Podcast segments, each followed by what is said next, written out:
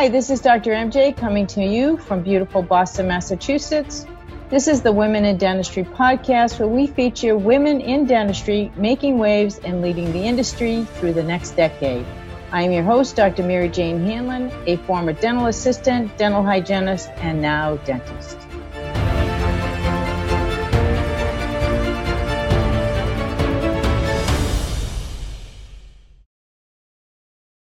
I'm very pleased to introduce you today to Ms. Karen Daw. Karen is an award winning national speaker, author of numerous articles and CE courses on safety in dentistry, and a consultant to practices across the country. She earned her BA from The Ohio State University, her MBA with concentrations in healthcare administration and business management. After graduating, Karen was recruited from the emergency department to her role as Assistant Director of Sterilization Monitoring and Health and Safety Director for the OSU College of Dentistry. Karen draws on her rich background to educate audiences, large and small, on best practices to avoid penalties, negative reviews, and the six o'clock news. It is indeed my pleasure now to bring you to my interview with Miss Karen Daw. Karen, I am so excited. We know because outside of Zoom, we have talked and talked and talked, and we can share conversation on any number of, of topics. And I'm really excited to have you join me on the show today. So thank you so much for being here. Um, please tell us a little bit about how you got into dentistry. And now that you're known as the OSHA lady, how did all of that transpire? Yes. So I actually, you know, I grew up here in Hawaii. And at the time, I had, when I was thinking about college, I always knew I wanted to be an educator in some way, shape, or form. I knew I wanted to make a living educating others. And my nickname, um, coincidentally, growing up from my mom was Little Boss Lady or Big Mouth. In Mandarin Chinese, she would call me that. And so it's funny that I actually make a living speaking and educating. I was able to do all of that. But at the time, I was attending the University of Hawaii and the exit for the University of Hawaii is one off from the exit for Waikiki Beach. And it's kind of like my analogy for life. I had one of two choices to make at the time. I could either go down this one pathway and further my education or I could enjoy myself. And being, you know, 17, 18 years old at the time, I opted for the beach more often than I opted to go to school. I mean, how can you you can see the beach from the campus you know? I mean let's talk about torture. I'm surprised they have any graduation rate to be honest with you. And so you know my parents sat me down one day and they said you know we love you so much karen. We love you so much. We love you. But if we're going to continue to supplement your education you're going to have to go somewhere else for school. And at the time, I thought, well, you know, here I am on an island in the middle of the Pacific. I can circle this island in about two, two and a half hours. Then I'm going to go to the largest university in the mainland. And at the time, it was tossed up between Ohio State and the University of Texas. So the other criteria my parents had for us was that there could be no beaches within several miles. And so I ended up in the middle of Ohio at, at the Ohio State University, where I got my BA in communications. Now, right after graduating, I received a job offer in the emergency department at Riverside Methodist Hospital. And it allowed me to be introduced into infection control education and safety education. So while I was going for my, my master's in healthcare administration and business administration, I um, decided, you know what, maybe I'll do a deeper dive on safety and go into OSHA safety as well as infection control as it pertains to healthcare. And I ended up in many classrooms when I was getting my OSHA authorization training. Eh, many times I was the only woman or one of just very few women in the classroom. And that just made me more determined that you know a lot of people would be like wouldn't you be intimidated? Yeah i was intimidating. I think it was intimidating because i was always taught that you know women don't get into fields like that right? Okay so wait i don't mean to interrupt but how long ago was this? Oh this would have been 1991 Okay, so 20 something years ago. Yeah, you know, you when you think about OSHA, you think about construction industry and that's what I was getting into. I was looking at construction, I was looking at healthcare, I was looking at everything. And um, yeah, you know, not a lot of women did safety type training. And so I started off, that's where I kind of started off. And then I was recruited from the emergency department to work at in sterilization monitoring at The Ohio State University College of Dentistry. And from there, I became the clinic health and safety director. And then I launched my own business. Now, when I launched my own business, my mother was beside herself because here I was, I had a cushy job, I had benefits, I had retirement. And I went out on a limb and said, I want to do something different with this. And that's when I started the OSHA Lady and Karen Daw Consulting, and with a focus on assisting dental and medical offices with this area. So that's kind of the CliffsNotes version of how I got into this. Oh my gosh, that is fascinating. I'm really excited that you did take the leap. How was it after the fact with your mom? You know, because our moms are so influential in our lives that I think that, you know, either they can join us and sometimes they don't. So, how did that go? I think with her, you know, I grew up in a military household, and my father, after three girls, gave up on the fact that he was ever going to have a son. So here we were, the three of us girls, balancing, you know, ballet class with soccer and balancing judo lessons with uh, music lessons. So we we kind of got uh, a nice rounded background in education. Now, we didn't we didn't grow up with much. Um, my father was a sergeant in the Air Force, and my mother worked in kitchens, but we didn't know that. We had they never let us know that we we were lacking in any way, and I think that kind of contributed to my upbringing of you know what it doesn't matter what society tells you you're supposed to be doing. Now my mom she was more concerned about you know longevity and and the you know financial uh, being financially secure in the long run and my retirement and that's but event but she i think knew very early on or she she never never treated us very differently from very early on that if this is what makes you happy then this is what you're supposed to be doing. You know because we know plenty of rich people who are miserable Right. And we know plenty of poor people who are very happy. Right. And if given the two, I, I would rather, you know, we only get one chance. We're spinning on this giant blue ball through the galaxy and we get one shot at this. How are we going to choose to live our life? How are we going to choose to live the time, spend the time that we have on this planet, anyways, in this realm? And so I said, you know, I'm going to do something that makes me happy. Now, fortunately, it became a success. Don't get me wrong. I, I don't want to be living in a cardboard box but I really, I'm so grateful for my mom's for the upbringing that we got and the support that we got from our mom because it's kind of a cliche to say that our mom is our one of our best influences but in our my case it was. I had a mom that came from taiwan who met my father when he was in the service came to the united states in the middle of you know missouri was our first base. That's where i was actually born. She left her culture she left her family, she left everything she knew to come here and start a new life. And, you know, when I think about that, how much strength that takes for anybody to leave behind familiarity, to leave behind comfort, to do customs. Yes, customs, traditions. Family, you know, all of that. Absolutely. That's a huge leap of faith. Yeah, to me, that's strength that strength. And that's why i think that you know there are people who approach me now and go i want to do what you do but i'm just a dental hygienist or i'm just a dental assistant. And i'm like you're not a just an anything. You know you you are a human being right? You are capable of anything. You are capable of anything. And so i, I just kind of think about that about how much my mom has contributed and and it starts at a young age. We're taught you know we're taught so much at an er, at a very young age and i think that lends to resiliency and it lends to confidence and strength.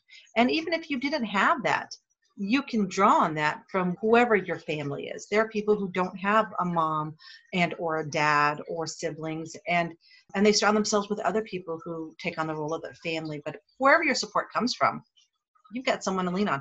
You know how powerful that is to say that you got this whole army that's got your back no matter what you decide to do in life, that's powerful to me. Sure is. It sure is. And in fact, I was talking with a guest recently, and you know, one of the things she commented on was her dental tribe.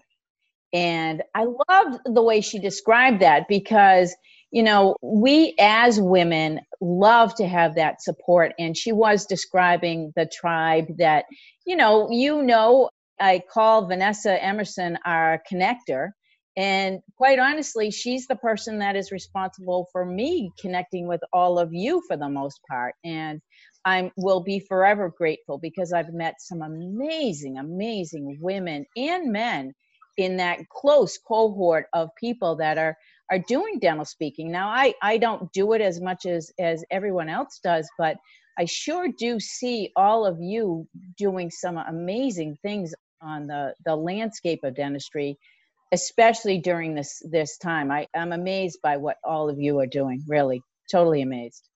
We do belong to a very special group and this is our family. This is our tribe. Absolutely. Yeah so i want to ask you specifically about your dad. You know knowing that your dad had had three daughters now my dad had four and two boys so and it was boy at the top boy at the bottom and four in the sandwich in the middle and it quite honestly my poor brothers never had a shot. So you know that's just the way it was.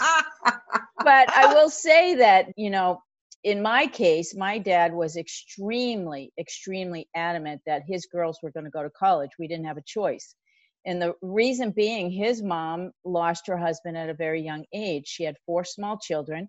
My dad was 14 years old eh, when his dad died and he then became the breadwinner of the the family so he lived through that. So how was your dad with you growing up as a a male figure? Did he inspire you to do what you're doing? Did he help you become braver at what you were doing? Because i you know i just want to share some of that story too yeah, I think sometimes it's interesting the dynamic between daughters and mothers and daughters and fathers. And my dad, you know, with his three girls, you could do no wrong. We just, that's how it was. Like his three girls could do no wrong. He was eight of 10 growing up in Brooklyn before Brooklyn became, you know, real nice and expensive.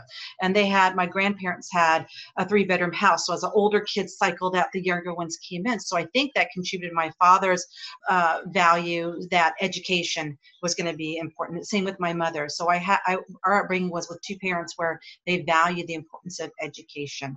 And so all three of us, like you said, it, it, was not an option. We were going to go to college, and it didn't matter what if it was a skilled trade or, you know, I have a sister who's a nurse and another one who works in oral surgery, and I'm the I'm more of the administrator business person. And my dad, you know, whatever we decided to do, I think even if we had decided not to complete college, I think he would have supported us. We just could not do any wrong. But I think that relationship you had with have with your dad is you really you don't want to disappoint him, especially someone who you know he's a he was always a teddy bear and a pushover, and we always knew that. We always knew that, so we knew we could get away with quite a bit. I didn't have one of those. Oh, you did? Oh, okay. Oh yeah. my gosh, no. brought home an A. How come you're not doing that all the time? And I'm like, really, Dad? it's like be happy. Really? Yay yes, he I think he was just fine as long as we went, as long as we tried and made a valiant effort. I think he was fine with that. And I think that's why the three of us, we just did not want to disappoint our parents. So no matter how difficult things got, I think it goes back to, you know, your the values that you have. No matter how difficult things got, we were by golly, if we scraped together a college education, we were gonna get through college and and that's what we did. So it's interesting the influences that we get, both male and female in our lives. But going back to the, the female support system, you know, I just saw this posted on Facebook and it said, be the woman who fixes another woman's crown without telling the rest of the world that it's crooked. And I love love that statement because when I was first starting off in this industry, again, not a lot of women that were OSHA specific, really OSHA heavy content. And I reached out to a few women who did infection control and OSHA for dentistry. And some of them were very kind and extended a hand, very gracious. And I can't tell you the number of times I had just been shut down before I even had a chance to ask, you know, how how did you get into this? Can you tell me what pathway you took? What are the options available? And because of that experience, I said, if anybody, anybody reached out to me and said, I want to do what you do, I'll tell them exactly what I did. Mm-hmm. Now, some of them are going to go through with it and i tell them i'll be your mentor i'll i got your back through all of this and then some of them end up going you know it's not really for me but eventually if there were enough women or men that were trained in OSHA and infection control safety doing what I do that it put me out of business, you know what? I'd be fine with that. I'd be fine with that.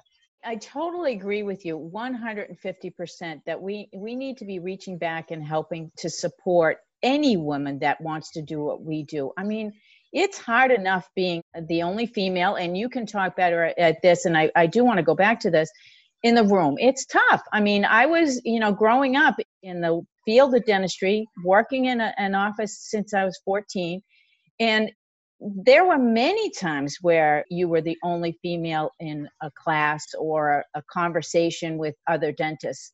Or even as a hygienist you know that you're totally discounted because you're not the dentist. So you know that to me is just unacceptable. I think that we absolutely positively need to be a force for change in that regard and absolutely help one another Yes, and that's why I love your idea of having a women uh, mentorship program or support group or network. Um, we could really use that. Every industry really could use something like that. But in dentistry, you know, when I was at Ohio State, we had something very similar. And at the time when I first started, I thought, oh, you know what, women have all these opportunities. Why do we, you know, really need to have a, an all women group? And then I really started to see what the numbers were at the time. Now it's improved since then, but naive me, not have, you know, not having that dental background and not coming from the dental field, thought, oh, you know, there's an equal chance for everybody. And some of the things that someone faced, you yourself, you were a mom going through this program sometimes experiences can be very different for women than it is for men. And so I, I love the idea of a network that can support other women. And you're absolutely right. We should be reaching back to push them forward as to the best of our abilities because you know we all benefit. We will all benefit from that. Uh, what is the saying? A rising tide lifts all ships. That's right. That's a way to look at it. That's right. That's right. Really good quote to connect with that so mm-hmm. let me go back to your time studying for your OSHA certification and all those men in the room. Did you find that it was difficult? Did you find that they were collegial and helpful? Or so some of the conversation that I've had, and I have not ever had this experience, but some of the women that I have spoken to in recording these podcasts have shared with me that you know, when in dental school, you know, they've had instructors whisper in their ear, of course, not loud enough so anybody else could hear, you know, you're taking the place of a man. And to me, that's like, you know what? If another man was capable of getting into this program, they should have been applying. But I applied, you know, so, you know, let me just ask you if you felt the same way at any time during your training, because I know it's different, but still, same thing, you know, male dominated at the time. And hopefully it was a little bit more encouraging than that. Yeah. So, uh, you know, I think it, they were, it, I don't know if click is the right word, but it was very interesting because when there were other women in the group, we had lunch together and all the guys had lunch together and that that was like one of my one of one of my memories too i never really thought about it before but yeah that was kind of you you went in and you kind of have already this feeling of self-doubt like you said, you don't need somebody whispering in your ear. Do you realize you're taking the place of another? Because you're already kind of filled with that. Like, do I belong here? Am I am I supposed to be here? You already have enough of that. So to heck with the guy who's you know whispering in your ear that that you know as a reminder. Did you know that? Um, sh- shame on that professor, first of all.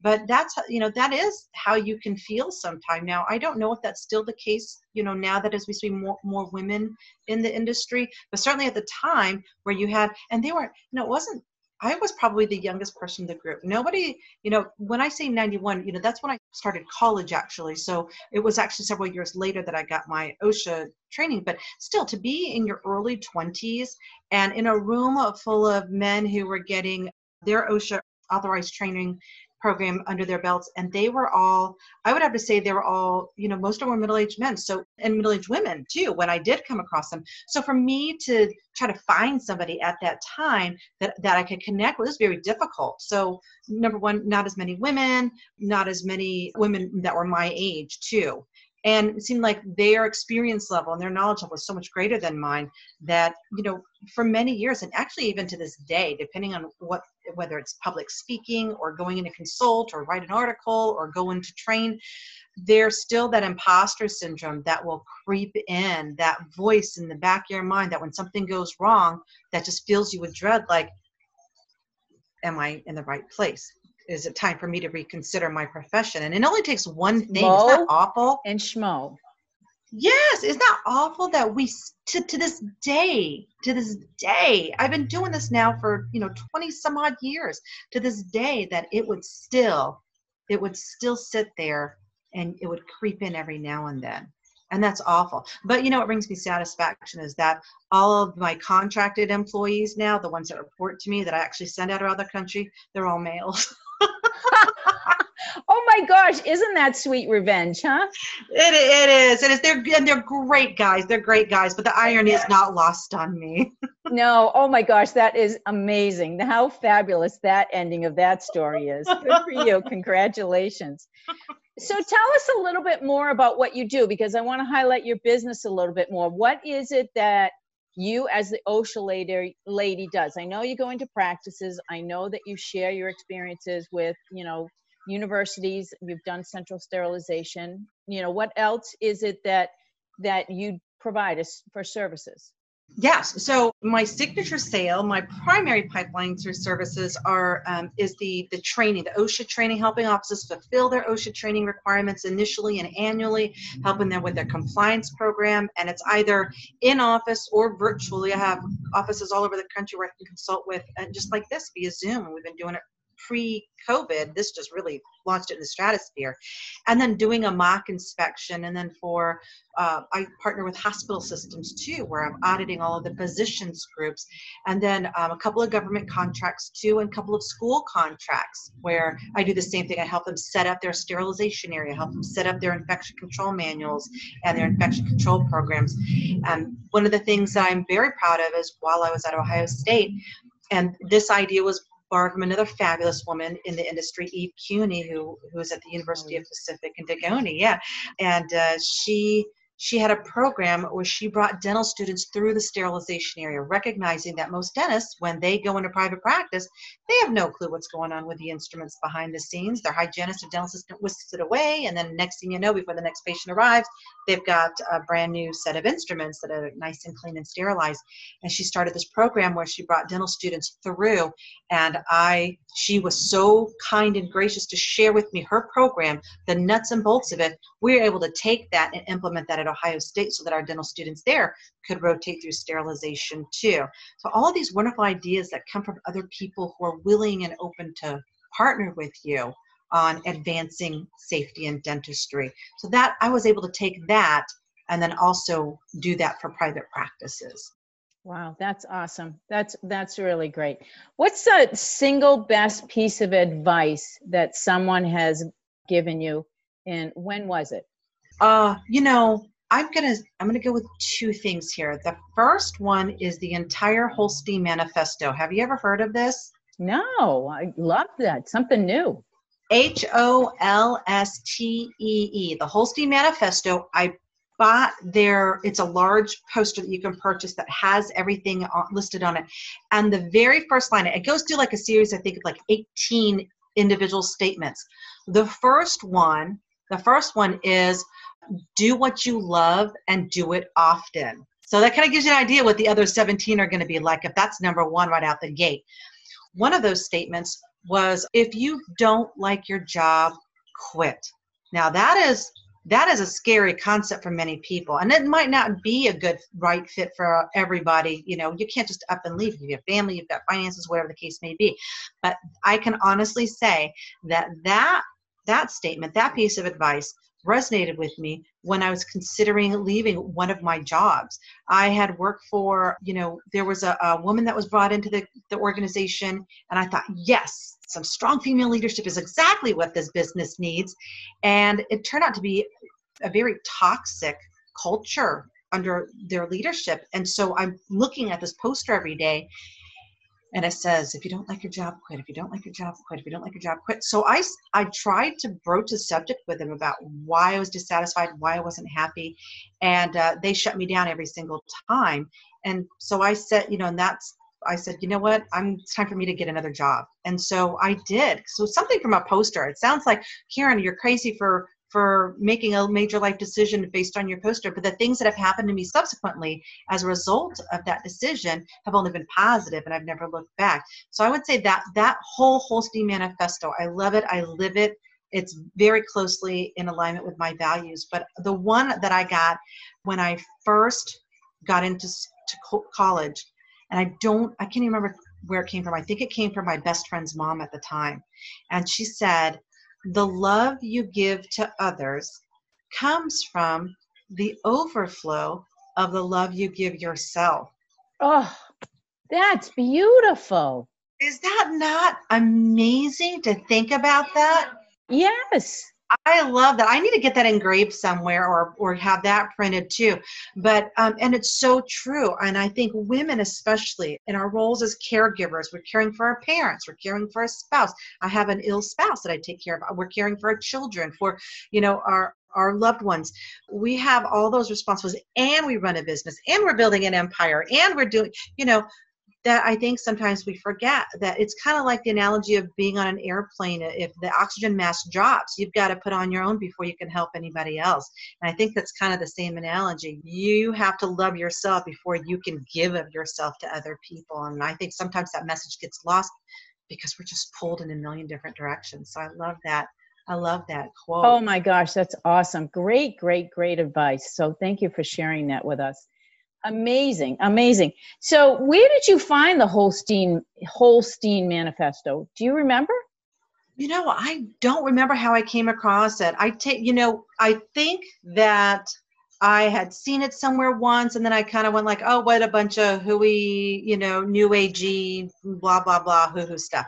And then I think I saw someone else post it on Facebook, and then I think someone quoted one of the lines to me, or something similar to one of the lines to me. And I'm big I'm big on signs. Take it for, you know, I know a lot of people are like, oh my gosh, Karen, you're crazy, you and your signs. But I took it as a sign because I got three of these impressions within a short amount of time. And I said, you know, let me take a good look at this. And I read through it and I'm like, oh my gosh, I believe everything. I believe everything that's in here. Mm-hmm and it's a company i forget what the company actually does for a living but you know it has a bunch of other stuff on there that i think anybody could find something in there they you know that they like well, I'm definitely going to look it up. So thank you for sharing that with the audience.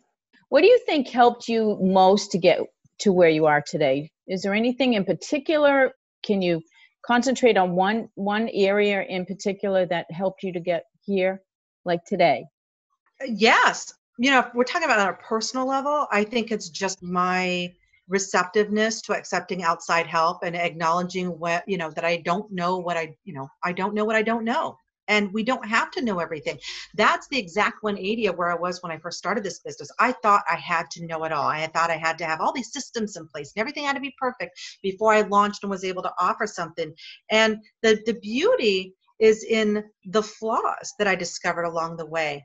And then and what those flaws did well i looked at them not really as flaws but you know anytime somebody i think we can be overly critical whenever we mess up and we're our own worst critic really. Without a doubt yeah. And so I think I looked at them more as opportunities and something that I learned along the way, and I forget if I read it from, uh, I love Marie Forleo and Rachel Hollis. I love them. They're great influencers. And, uh, and I think it was Marie Forleo who said, if you mess up, think, be grateful for it, thank the universe for the opportunity to learn and grow from that instance. And I thought, wow, that totally changed my mindset. So it's okay to be imperfect because it's there's a lesson here. There's something to be learned or gained from this.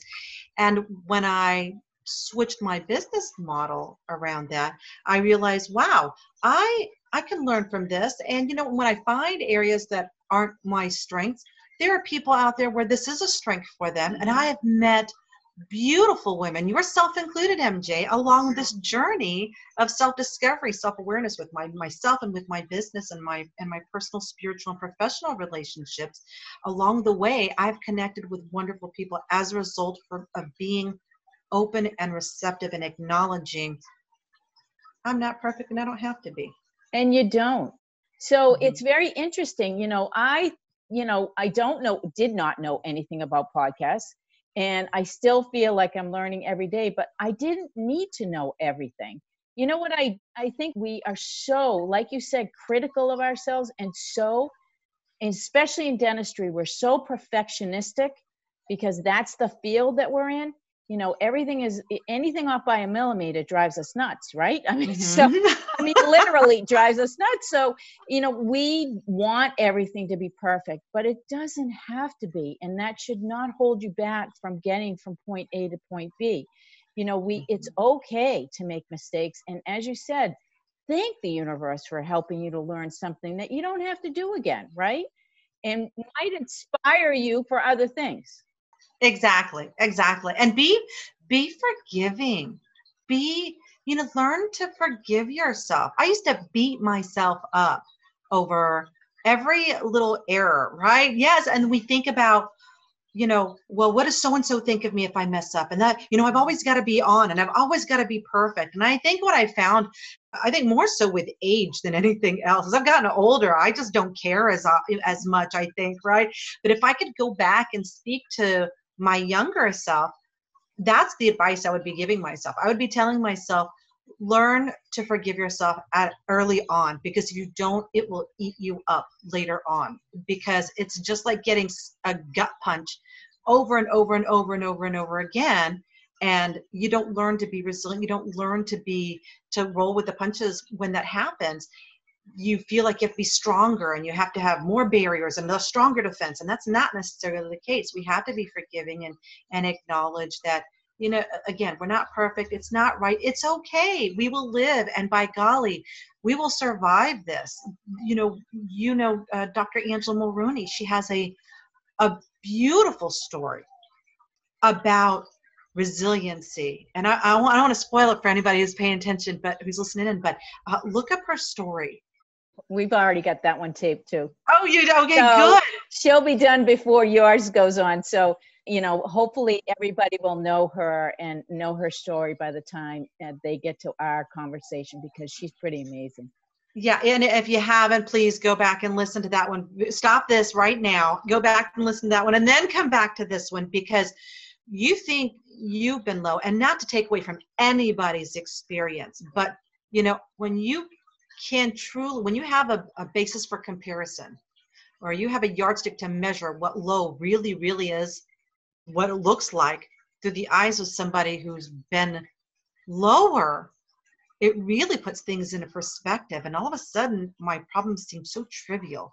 And again not to take away from it not to diminish that it isn't a problem you know that it's not certainly a problem but then i kind of think about well you know what can i overcome this is another way i could do this can i can i do better and i love what katrina says Yeah, I call it the choice, right? We have the path, right? Left side, right side. We have a choice.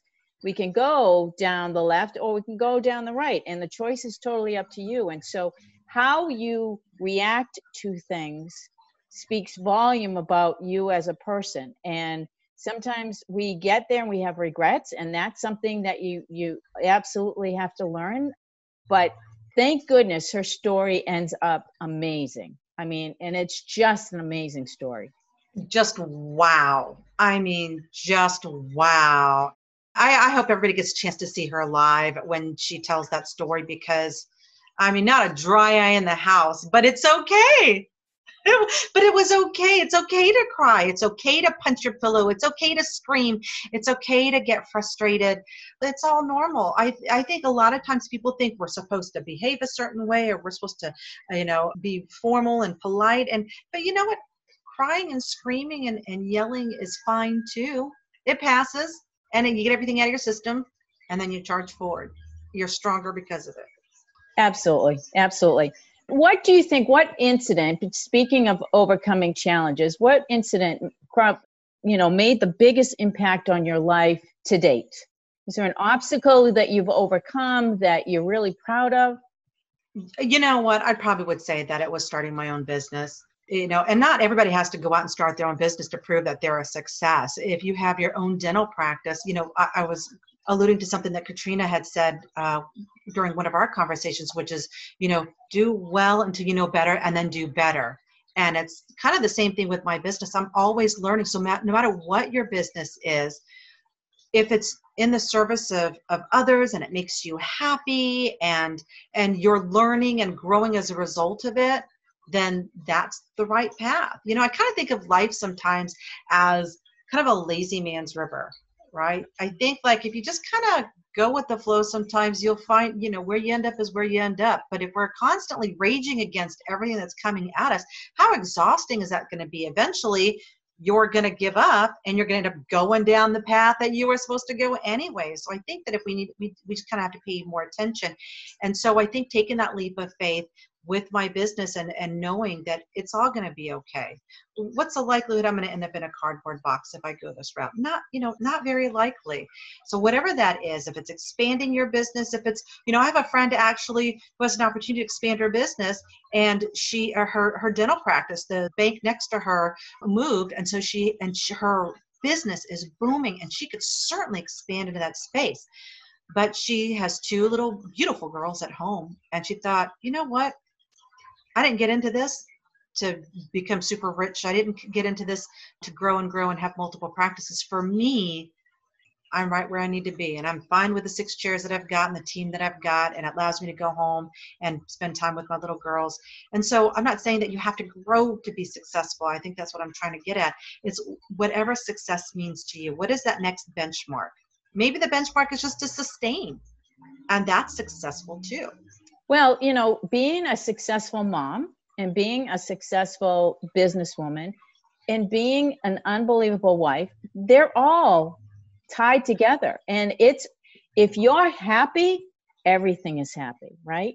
So all of those areas in our life. So if you know anyone that's doing exactly the the, the thing that makes their heart happy, that's when you know you have you're on the right path. That's when you know things start working in your to your benefit on a day to day basis. It's when you are pushing and fighting and resisting, that's when all of the things come up that drive you nuts.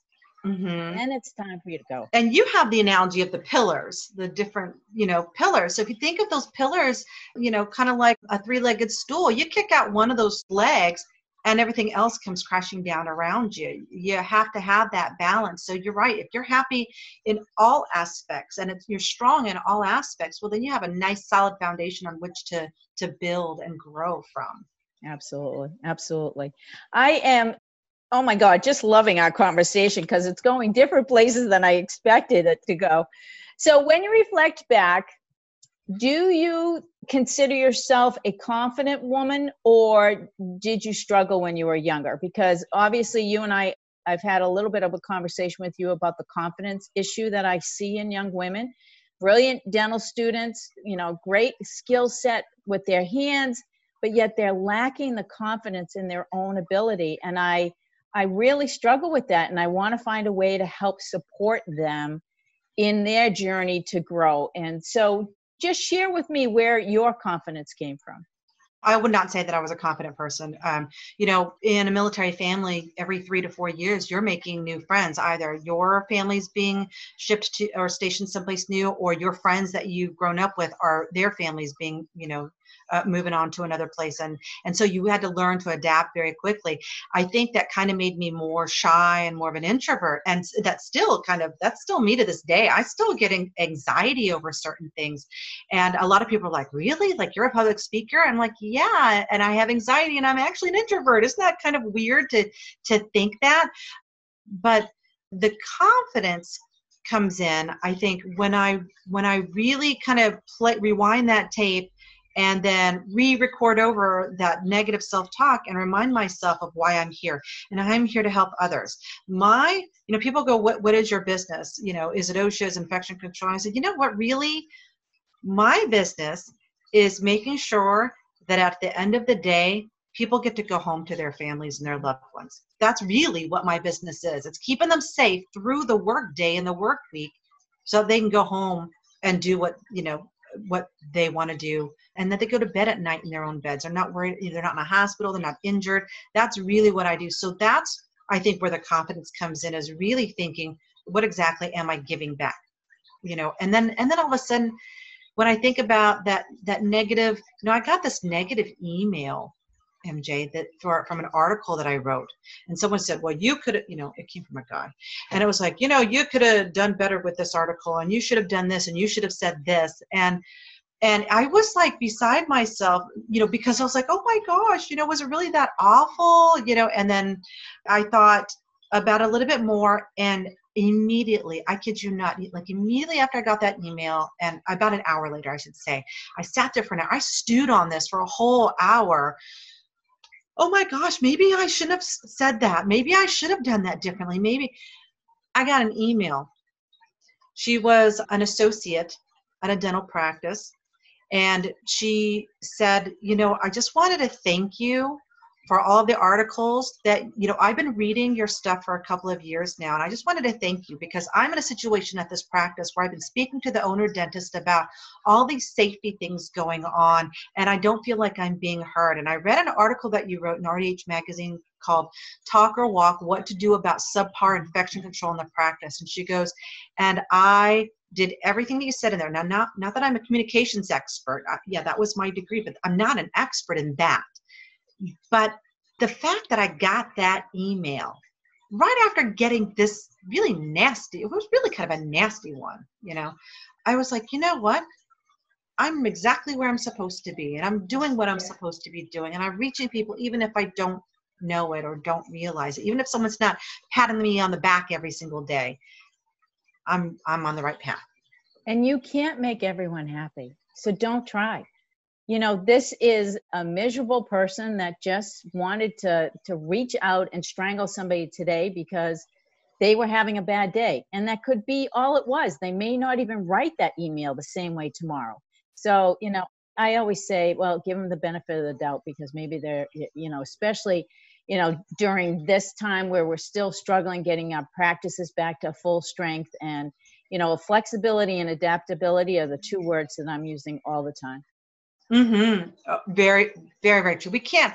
And I think that I did that for so long. I really did try to make nice with everybody that I lost my own voice, is what happened. I lost a sense of who I was. And then, you know, one of the things that you learn when you are your own boss or you're in a leadership role is that you can't. You've got to figure out who you're going to work with and who you're not going to work with, and you're going to end up alienating some of them because you cannot make everybody happy. And if God, how exhausting would it be if that's all you did was running around trying to please everybody? Right. Absolutely. It would be just drained. Without a doubt. So tell me who inspires you the most? Who has inspired you? It could be someone personally or someone in dentistry, but who inspires you the most? Yes. So I I think I mentioned my mom definitely. I know it sounds like a cliche, but absolutely hands down my mom to this day when i think about everything that she's overcome and trying to start a new life and and be a wife and and a mother mother to three kids you know she had three of us all within about a year year and a half of each other and working. She worked two jobs. Like i said you know we didn't i didn't grow up with much but we did not know that you know. We were going to these schools and we had these preppy friends and never did they let us know that we actually were at a totally different income bracket than everybody else we went to school with. So my mom, on a personal level, on a professional level, and I don't know if she even you know knows us to this day because we had we had butted heads quite often when I actually worked under her that it took me many years later to realize what she was trying to teach me. And that's uh, Dr. Joan Iannucci at the Ohio State University College of Dentistry. She took a chance on this very young gal from the emergency department and said, you know what, I think you'd be great for our, for our department. And then, and everything that she's done to support me along the way. And even to this day, I can email her and ask her for advice and she'll, she'll respond, you know, so on a professional level. And I don't think she even knows that. You know, I tried to put it in an email once or twice, but I don't think she really understood the depth of what I was trying to say. So maybe I need to try one more time. But I think that we can all identify somebody that has been there for us, knowingly or unknowingly. And in her case, unknowingly. I think she was just doing what she normally does. She was just being herself. And uh, and to this day, every now and then, I'll hear her words in the back of my mind when I'm making a decision about you know a major decision because because one of the best advice she gave me when I was I was working for her I, met a guy. There's always a guy involved when you're going to move across the country, right? And leave everything you know. But I met a guy, and, and he was from Philadelphia, and I was ready to just uproot everything and go there and be with him. And she said a couple things to me. She said, number one, I would not go anywhere without a ring on your finger. Good advice. and she said, number two, you know, you've got a good thing here. You've got a good Mm-hmm. career going here. Isn't it good to be a big fish in a little pond rather than a little fish in a big pond? And so I thought about those two things and I thought about where I saw myself five years and 10 years and 20 years from that point, and it all made sense. And so I, I, I'm so grateful for her, even if she doesn't know it. Oh my gosh, what an amazing story. That's just awesome. And I I think we way too often don't tell the people that inspire us the most how we feel about them. So any a piece of advice I think the both of us would be, would say and I write more thank you notes now than I ever have in my life because I am very thankful for where I am in my life and what I get the opportunity to do every day. You know i get to work with students i get to work with people i absolutely love.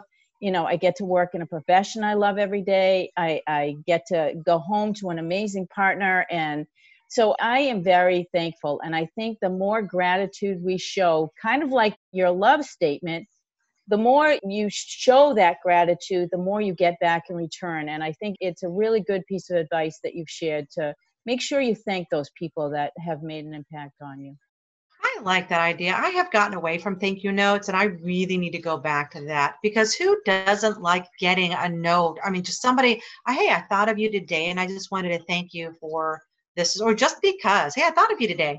Just wanted to send you a note. Who doesn't like getting a note like that? You could totally turn around somebody's, you know, make somebody's day with a note. without a doubt and just cheer them up and maybe it just is perfect timing you don't know you don't know what's going on in that person's life so i think you're right tell us something that people would be surprised to know about you I like to write. And so I was always entering all of these essay contests. One oh i didn't know that awesome Yeah, I don't write essays anymore. I tend to write just if there's a something that interests me, and I'm like, "Ooh, that's an interesting topic. I bet other people would find this interesting too." Then I'll explore that. So, for example, a couple of years ago, I wrote about um, human trafficking and signs to look for in, if you're a dental professional because you don't realize just how prevalent it is. And um, so, I wrote essays all through school, and I got as a result of winning these essay contests, I got to meet. Uh, a vice president who eventually became president. So it was George Bush um, was the vice president at the time. I got to meet him. I got to meet the. Um, I got to meet two mayors, one U.S. senator, and one governor, all as a result of essay writing. So that was the prize. They, they gave you the awards. The other thing I think people are surprised to learn about me is I've been on quite a few documentaries about a rare illness that my husband has. And so it's so funny because one of my coworkers at Ohio State said she was traveling and she was in her hotel room and she had Netflix on and she said, Oh my gosh, I could swear I heard your voice in the next room. And I went next door and saw on the television it was you talking about this illness. So I've been on, uh, I was on a show on Netflix, on the Discovery Channel, on 2020, on the BBC, and um, I, I forget what the other one was too, but uh, all these different channels where we talked about this rare illness. I think I'm going to write an article about about that illness. I think that sounds like a great idea. I'm sorry to hear that, you know, that you have this challenge in your life, but obviously I can see the passion and the love that you have for your spouse and how much you care about him because you're supporting him 100%. It's wonderful to see. Thank you. Now, you talked earlier about an aha moment. Can you expand on that a little bit? Because I find that aha moments are those moments in time when you just know you're exactly where you are. And, you know, I, I don't think you expressed enough about that moment in time. I think that you could do a little bit more with that. Um, was it the one where I realized that I needed to find a new job or? Yeah, and that one, or it was something like you knew you were helping somebody. A woman responded, "Oh, it's it was that Oh, in the email. Yeah, and you know, at that moment in time, here you were thinking that you were such a bad writer, but someone did support you and say, "You know what? Thank you for writing all these articles because you you've helped me." And I find that to be a great inspiration to people. Yeah, that aha moment was, you know, I think we're constantly, I don't, I don't know if men do this. Maybe men do it too. I know I do it, but I'm, you know, for the longest time I was questioning, am I, am I smart enough? Am I thin enough? Am I tall enough? Am I doing this right? Am I doing that right? Am I anything fill in the blank enough? And for the longest time, you know, we talk about loving ourselves before we love others, well, it's kind of hard to fill that bucket when there's a major hole in it, right? Because you're constantly just trying to to fill it. And when I finally patched that hole of I don't need to be da da da da enough, I am enough. I think that allowed me then to not have those moments as, as often that imposter syndrome moments like like that. That one just came at a it was just a crappy day. And then to cap it off you know and there was an article that i had had a, quite a few struggles getting people to participate in because they were white gloving it. And then to kind of get this email about you know this kind of somewhat nasty email about how I could have done this and how I should have done that. And I was just like, well, maybe I just don't need to write articles anymore. Maybe that is just not because you know they're not you don't get paid to do these articles. It's just something that you do to give back. And so I thought, well, maybe you know maybe I'm not helping anybody with it. And then to get that email where they say she used the words, get this, MJ. She used the words life changing. It was reading that article was life changing because I had a conversation with that owner dentist, and when he said that we weren't changing anything, that I was being paranoid that, you know, COVID is just the flu, exactly like the flu. She said, I realized that it was time for me to look at other options and find a place where I felt like I was being, my voice was being heard. She goes, So I made a life changing decision based on what you had written. And I thought, that's a huge responsibility. Somebody just said I wrote something that was life changing. Oh my gosh. I never would have in a million years thought that anything that I would write is life changing. But you know what? It was interesting the timing of it all. The timing of it all when I thought I could just spend my, I would free up so much time if I just didn't have to write these articles. I mean, I'm not, I don't want to say have to write, but if I didn't write these articles, I could free up so much time. I have so much more time on my hands. And then to hear that someone got something from it, you know, as a writer, that's, you know, that's probably the best reward many times. It's the best reward you can receive. And that made me go, you know what? I'm supposed to be writing articles. I'm supposed to be educating in a couple of different modalities via, you know, live presentations where I speak in front of large audiences, where I do one on one via Zoom with practices, and then via the articles. And if somebody, again, can go home feeling better about the care they provided their patients, about providing that care in a safe environment for their patients and safe for themselves and safe for their colleagues and their coworkers. And they feel and they don't have to give it a second thought when they go home and they feel good and they're they're safe when they go home. And they're in one piece when they go home and they're not spreading anything when they go home. Then i'm going to keep doing it. And so that that was i told one of my girlfriends that one right away. I said because I, I literally I shared this email. I was like, "Am I looking at this wrong? I mean, I know I've had a bad day, and maybe I'm just looking at it the wrong way. You know, because we look at things through so many filters, and I thought maybe I'm just looking at it wrong. And she goes, "No, that was like really he shouldn't have said that."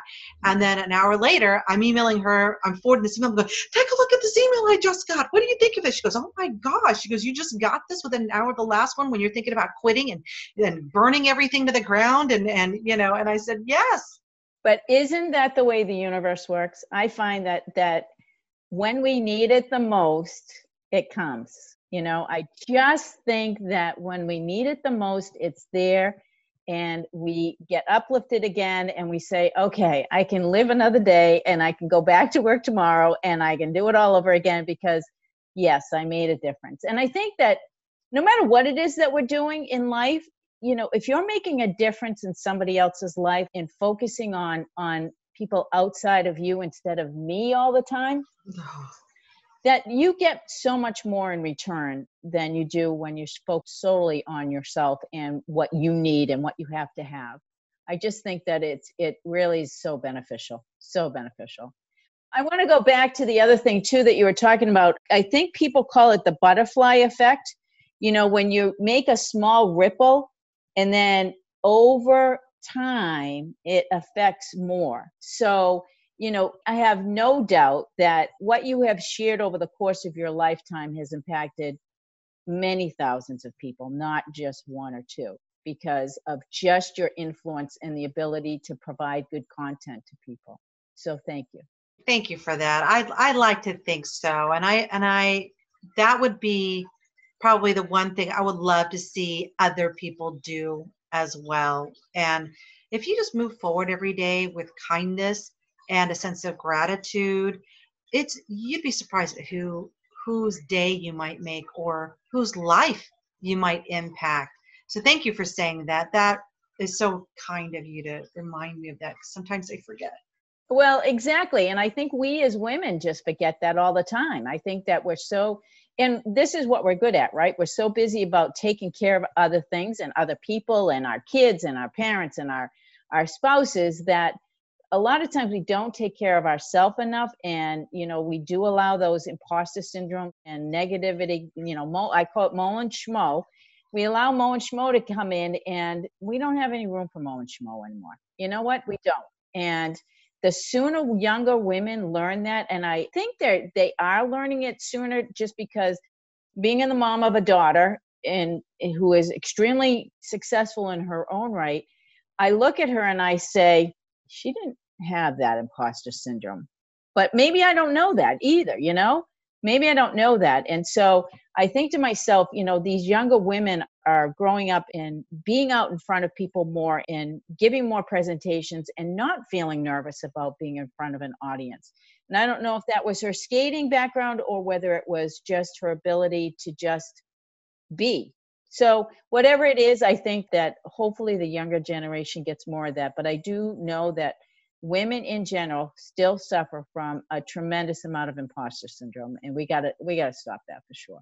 Yes absolutely and you do sound like one proud mama mj and this is gonna i this podcast uh, i think i am so honored to be included in the when i saw the speaker lineup oh my gosh to, and again there's that really? Am i really in the same caliber of all you know and there's that there's that voice right? There's that voice. Let it go but i was like you know what mj is one of this is this is there are there are people in my life that i'm like uh, that i know i know hands down that whatever comes out of the mouth is the truth and they're not going to BS you. And you're one of those women, MJ, that I know that whatever you're saying is the truth. So when you said, Yeah, absolutely, I want you. And, and then I'm like, you got it, girlfriend. I'll be there. Thank you. Thank you for making this available. Thank you for that. And, you know, quite honestly, I appreciate that. Many people find my directness not something they're comfortable with, but you know what? I figure people don't want to question whether or not, you know, you're being honest or not. I just, here it is. You got what you see is what you get. What you so. see is what you get with MJ. Yes, absolutely. We need more of that. I don't want to guess all the time. That's exhausting. Exactly. So tell me your favorite way to relieve stress. What is it that you do to relieve stress? Because we as women, we have a fair amount of it in our life, but we all deal with things differently. So what's your favorite way? I can say that there are two ways that I deal with stress that and and both of those have had a profound effect, especially, you know, a couple years ago my sister was diagnosed with stage 2 breast cancer and uh, it, yeah and she's she's my best friend too. We literally when you know when people say they live you know next door to their their sibling like we literally our houses are right next door to each other and we we did, we did that intentionally. And then you know at the time i wasn't meditating so it was very it was very hard for me to accept the fact that you know that she had gotten this diagnosis and I didn't really know how to deal with it and I my knee jerk reaction was just to be angry angry with the world angry with everything around me and it kind of trickled into other things in my life. And then you know a friend of mine she did yoga and she says you know Karen have you thought about meditation? And I'm like what is this meditation you know bowl? I'm not, you know no there's nothing sitting quiet for 20 minutes is not going to change the fact that my sister has stage 2 breast cancer right? And you know, the more I did it, and it does take some time before it has an effect, but that's when I started going, you know what? It is what it is. I will be there for her. That's the best I can do right now because I cannot control everything in my life. I so want to, you know, control everything. And we do that so that it prevents pain. And we have to forget that sometimes pain is okay and we have to leave into, lean into pain and that you know it's natural and so i started meditating and through her course of chemotherapy and radiation therapy and she, you know what's so funny is that she is actually of the two of us she's like the bigger skeptic like which is weird because like she's got this fascination with aliens and stuff that's so funny but you know she is a huge skeptic she questions everything. I mean, everything. The woman should have been an investigative journalist or a researcher or something, but she questions everything. And she was like, Hey, I've noticed some changes in you. And I shared with her that I was meditating. She goes, You know what? I've been thinking about doing that too. And now to this day, she also has adopted meditation. The other thing I think that is helpful is when I get real caught up in the moment, because it's easy for us to get sucked into our, our emotion, you know, we get emotional and we get sucked into an, an event is just being able to recognize, okay, I've got to diffuse from this situation and and go for a walk.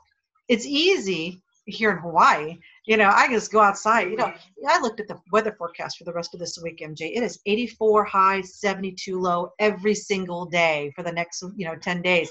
So if I ever need to go out for a walk to de-stress, it's easy for me to do that. Not so easy, you know, in the middle of winter in Ohio, but still just taking that time out, that self time out. So I think both of those are two life practices that I recommend that everyone do. Become aware, become, you know, encourage situational awareness and self awareness at the same time. And then I think meditation, it may not be for everybody. It was right for me. And it really got me through a very painful, difficult experience in my life. You know, the scientific evidence out there on meditation and what it does to the brain and the synapses and the neural connections is incredible. So, as far as I'm concerned, you know, I think it's one of the best things we could possibly do for ourselves. So I would encourage anybody that is listening, if you haven't tried meditation, I myself have used meditation as a means of dealing with stress and uh, first started because I couldn't sleep at night. I mean, it became a real issue. And so, you know, now I, I'm not having any issues with sleeping at nighttime. And I find it's a direct result of my ability to you know, not consistently as I would like, but as consistently as I possibly can, meditate on a daily basis. And I, I'm excited to hear you say that because I too have found the same results. Absolutely. Oh, good. And I think so. I'm so glad that you're uh, that you're doing it too. And one thing I'd like to mention for folks that are just thinking about it, if you've tried it or you're about to try it, don't be surprised if the first few times you do it, you cannot find that quiet space it takes sometimes years to get there, but you will notice that it gets better as you go along. You know, even to this day, there are times when I try to sit down and try to meditate and, and just it's like a laundry list of stuff that my mind just won't settle and quiet down. And I'm like, okay, we'll revisit this again later on in the day. But the more you do it, like you said, there's scientific evidence that shows that it actually has physical changes and it manifests differently in individuals. And so, yeah, so the first few times you do it, you're going to hear that chatter, they, that monkey mind. They call monkey mind. I was just going to yeah. say they call it the monkey mind because the monkey mind will not shut up. but yeah, exactly, and it keeps on going and going. But if you just give it the time and you know it's consistency, and I I find too that you know for those that are just starting, the Calm app really works well because you're listening to somebody with a very calm voice and you're going through a different type of meditation every single day. She focuses on a different, you know, um, theory or different word or something to help you stay centered. If you do, if you begin with that, I think it transitions easily into, you know, from 10 minutes to 15 minutes to 20 minutes. And ideally 20 minutes a day is really what people are saying to to really physically change your brain and change your your life. Headspace would be the other one too that I recommend. Calm and Headspace. Those two are really good apps. I haven't tried um, Headspace, so I'll give that one a try as well. I will. So tell me, is there a motto or mantra that you live by? I think it would be that that phrase that I mentioned earlier about you know loving yourself first and that then, was great. I don't, I don't think I can top that. That's how fabulous that was. I don't that think I can top. a great one. It was. I need to get that. You know, I don't have any tattoos, but I think if I were going to get a tattoo, that would have to be the first one. And then the other one's a Latin phrase too that I've heard, and it was where there is no way, I will make a way. I'll have to look it up, but I know I, I like that one. And oh, uh, one more. I'll give you guys one more. I heard Oprah actually say this many years ago and basically what she did was she it was a take on the physics formula for power and or force and she said strength equals power over time. Ah, yeah right clever. And i thought that is really interesting. I never thought about it that way. So strength equals power over time. How about that? Oh my gosh, you're amazing. You've given a lot of really good information to the listeners. Tell us if you have a guilty pleasure or a secret dream. secret dream would be oh gosh i think it's what everybody uh, wants. They they want to win the lottery. Mine is though in this specific particular order so i could spoil my mother rotten. That is number one. I would do everything within my power to spoil my mother rotten then to spoil my sister rotten and then i think i would spoil myself. But guilty pleasure because i don't smoke and i, to drink socially and on occasion anymore. I haven't had much time to do that with coronavirus. Oh here's okay you guys are going to laugh at this celebrity gossip Oh, that's awesome. That's my guilty pleasure. Like I cannot get enough of finding out like what the Kardashians are doing or who's doing this and who's well, you know, who bought this place and who's breaking up with so and so. So I think that's, you know, live television, those like lot you know, like reality television programming and celebrity gossip. Oh two. my gosh, that is awesome. That is awesome.